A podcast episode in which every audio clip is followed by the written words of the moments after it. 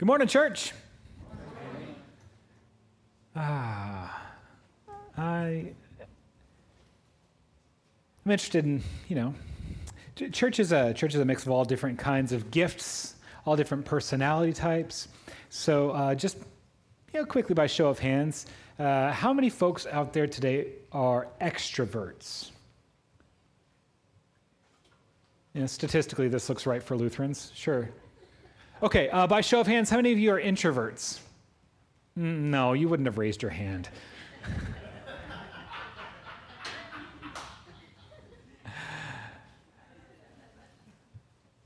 All right, so uh, that, that's, a, that's a very, you know, binary categorization. It seems to say that you're either all one or all the other, but in reality, I don't think most people fit cleanly into one category or the other. You got, you know, most of us are a mix of the two. Um, but, but to figure out where you fall on the scale, here's some things to think about. If you're an extrovert, you, well, so after you're in a, a, a gathering with a lot of people, do you feel charged up or exhausted? If you feel charged up, probably you're more on the extroverted side. If you feel exhausted, maybe more introverted. How about when you have um, a lot of alone time? Do you feel refreshed? Or do you feel a- anxious or, or tired? You know, if you feel refreshed from all that alone time, then maybe you're more of an introvert. Again, I don't think anybody's really made for the extremes of either, or very few people. Most people need a balance of both. I do. You might think extrovert, right? He chose to talk to people for a living. And yeah, fair enough, but uh, there's a lot of pastors who are introverts too. Um, that said, I think that balance of people time and alone time, um, I think for many of us, it's maybe most of us, I feel like getting the alone time might be the harder thing these days. How many of us and I'll just know by your guilty smile, how many of us feel like we could use a whole day or several days where we don't have to talk to or see another human from the time you wake up to the time you go to bed? Yep, yep, yep. I see you. I see you. I know you. And I'm not judging you. Um, I could use those days every once in a while. This might be in, in part, you know, post pandemic thinking, right? Because for many folks, um, during the pandemic, you and your spouse or your roommate, uh, you were both maybe working from home. And if you have any kids, then they're maybe doing school via Zoom. And like, there's just, there is no quiet corner to hide in. You know, there's just no escaping people. Everywhere you turn around, there's somebody. And, and, and a bit of alone time just sounds like heaven, right? And you know, a bit of alone time can be a really healthy and helpful thing. Uh, I was just talking with uh, Wendell before church about that. Uh, would you call that uh, windshield time? Yeah, you know, when you're just in the car alone with your thoughts and maybe prayer, or maybe singing really loud to the radio, right? Because it's harder for us to get, many of us, I think we might romanticize alone time a little bit. But the truth is, we aren't made to be perpetually alone. In reality, being really, really alone is a pretty terrible thing.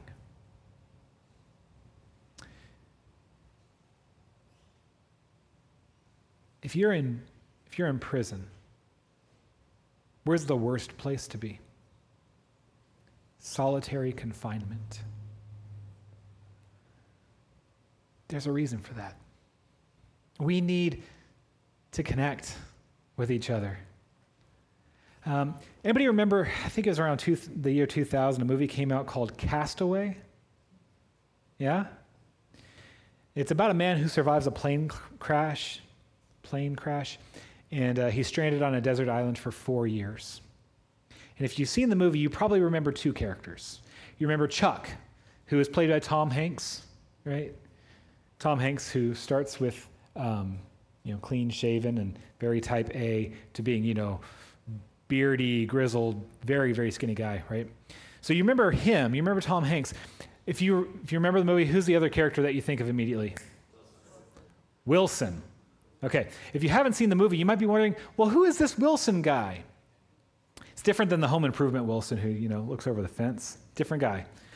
Um, Wilson, in this movie, it's a volleyball with a face painted on it. Um, why is Wilson important to the story? This volleyball is Chuck's only friend. And he talks to it to stay sane. You might be thinking, he's talking to it, he's not sane. Well, yes and no, right? Situation is much worse if he doesn't talk to this volleyball. And, and I'll tell you this he has no dialogue, but Wilson has excellent comedic timing. like, he, he is the favorite character for a lot of people in the movie. And there's a, there's a moment where, where Chuck has to say goodbye to Wilson, and it's like, you're heartbroken about a volleyball. Well, why, why did he do that? Why did, why did he have to have this inanimate friend? Because being alone, really alone, not just having a little alone time, but being really alone, that's tough. Loneliness, like deep loneliness, that's just one or two steps away from despair. We need people. We need people to bounce ideas off of. We need people to, um, to acknowledge us, just to acknowledge that we exist. I mean, how important is it to just smile and say hi to people? We need people in our lives to nudge us back on track when we start to fall off the rails. We need people to challenge us, to challenge our ideas. We need people to hold us accountable. We need people to sympathize with us. We need people to need us to help. You know, there's an interesting bit to the creation story. Um, in the beginning, you go, you go back to Genesis, God makes the world, right? And at the end of each day, he looks at what he did and he goes, ah, that's good. You know? You, you know that feeling you get when you finish cutting the lawn? You look over your shoulder? Yeah, that's, that's pretty good. Right? God did that every day, except when he made Adam. He put Adam in the Garden of Eden. Adam is surrounded with paradise, all the wonderful and interesting creatures, and none of them trying to kill him, you know. Um, delicious fruit just f- almost falling off the trees, cool weather, rivers converging. I mean, it's just, gosh, it's Eden, you know? And Adam's there. God looks at Adam and says, This ain't good. Well, he didn't say ain't, you know. But uh, I'm, I'm translating into Texan. God looked at Adam and he said, It's not good for man to be alone. So he makes Eve. And then he looks at what he did and he says, This is good. He says, This is very good.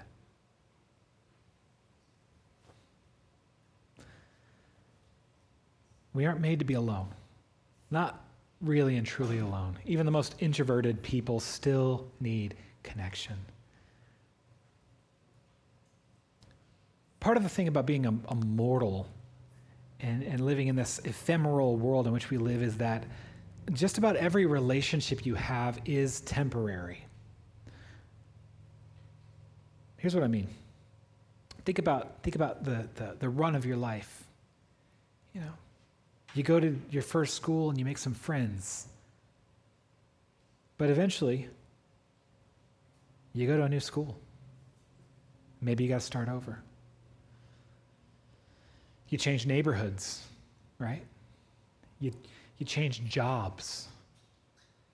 And with each of these transitions in your life, there are going to be some relationships that you say goodbye to, and some new ones maybe that you form. And that's when things are going well. At other times, you know, you've got a friend, and, and for whatever reason, there's a falling out between you. And the relationship just comes to an end. Maybe, maybe you just have a friend that you drift away from. You know, you just don't have the time or the energy, or they don't, and it just doesn't work out, and you just kind of drift apart. Maybe you're in a very successful marriage, very successful, and you're together for decades. Maybe even get close to a century. At some point, one spouse will have to say goodbye to the other. But wouldn't it be wonderful if you had a friend that you never had to say goodbye to? Wouldn't it be wonderful if, if, if you had someone close that you could confide in? Somebody who would laugh with you and cry with you? Somebody who could give you good advice and real help when you need it. What would a friend like that be worth? Wouldn't it be wonderful if you were never truly alone?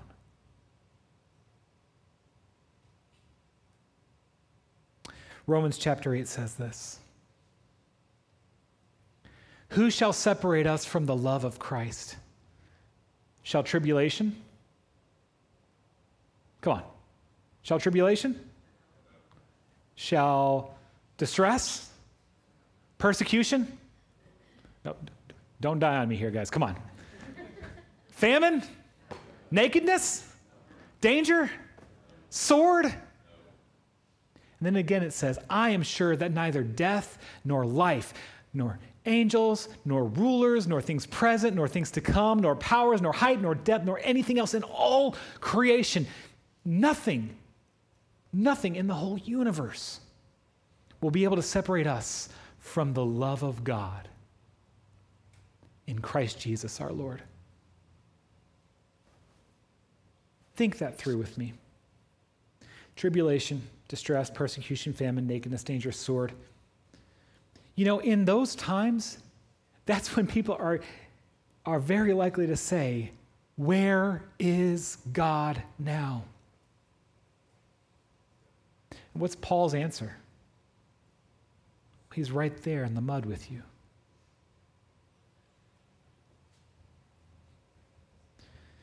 He's right there in the suffering. He's right there in the persecution. That stuff cannot cut you off from God's love. But but this is an emergency. It's a matter of life and death. Yep. Let me tell you something about life and death. The Lord of life conquered death. God's love didn't stop when Jesus was crucified.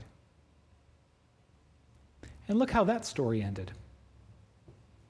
God didn't divert Jesus from the cross because he loved him. But through the suffering and death of Jesus, God worked the highest and the greatest good possible. Through the death of Jesus, God brought about the end of death itself. His perfect life paid for the sins of billions of people. Stretching all the way back to creation, stretching all the way out to the end of human history. From the outside looking in, it would be easy to think that God didn't love Jesus as he hung on the cross, but nothing could be further from the truth. Thinking through that list, Jesus faced every enemy on it uh, powers, rulers, hardship, nakedness, death, all, all of it. He faced all of that, and his love never lapsed for a moment. And not only did he face them, he overcame them all. There is literally nothing that God's love for you in Christ Jesus can't reach across. Maybe some folks today feel burdened by their past. You know, it says that nothing in the past can separate you from the love of God. Maybe you're feeling really anxious about where the future is headed. Well, nothing in the future can separate you from the love of God. There is no place too high and remote that God can't meet you there. And there's no place so low, not even hell itself, that God is unwilling to go there for you. There is nothing, literally nothing, that can stop his incredible and powerful love for you. God is with you no matter what. Let's pray. Heavenly Father, we thank you so much for your faithfulness. We thank you for, uh, I think we can say, for your tenacity that pursues us, for your resilience and endurance that, that there is no hurdle or obstacle, no circumstance, no power, no person who can come in between us and you. You are with us wherever we go. Wherever we're going, you're there already. Wherever we've been, you were there with us. We thank you so much. And there's a whole lot of uncertainty in this world. There's a whole lot of uncertainty in this life. And so much of this life is transitory. But you are not. You are certain. You are present. You are dependable and true. And we give you thanks, Lord, that you are with us. And that doesn't depend on us. That doesn't depend on our, our worthiness. It doesn't depend on our, it doesn't even really depend on our faith. It, just, it depends on your faithfulness. Thank you for being with us, no matter what. In Jesus' holy name we pray. Amen.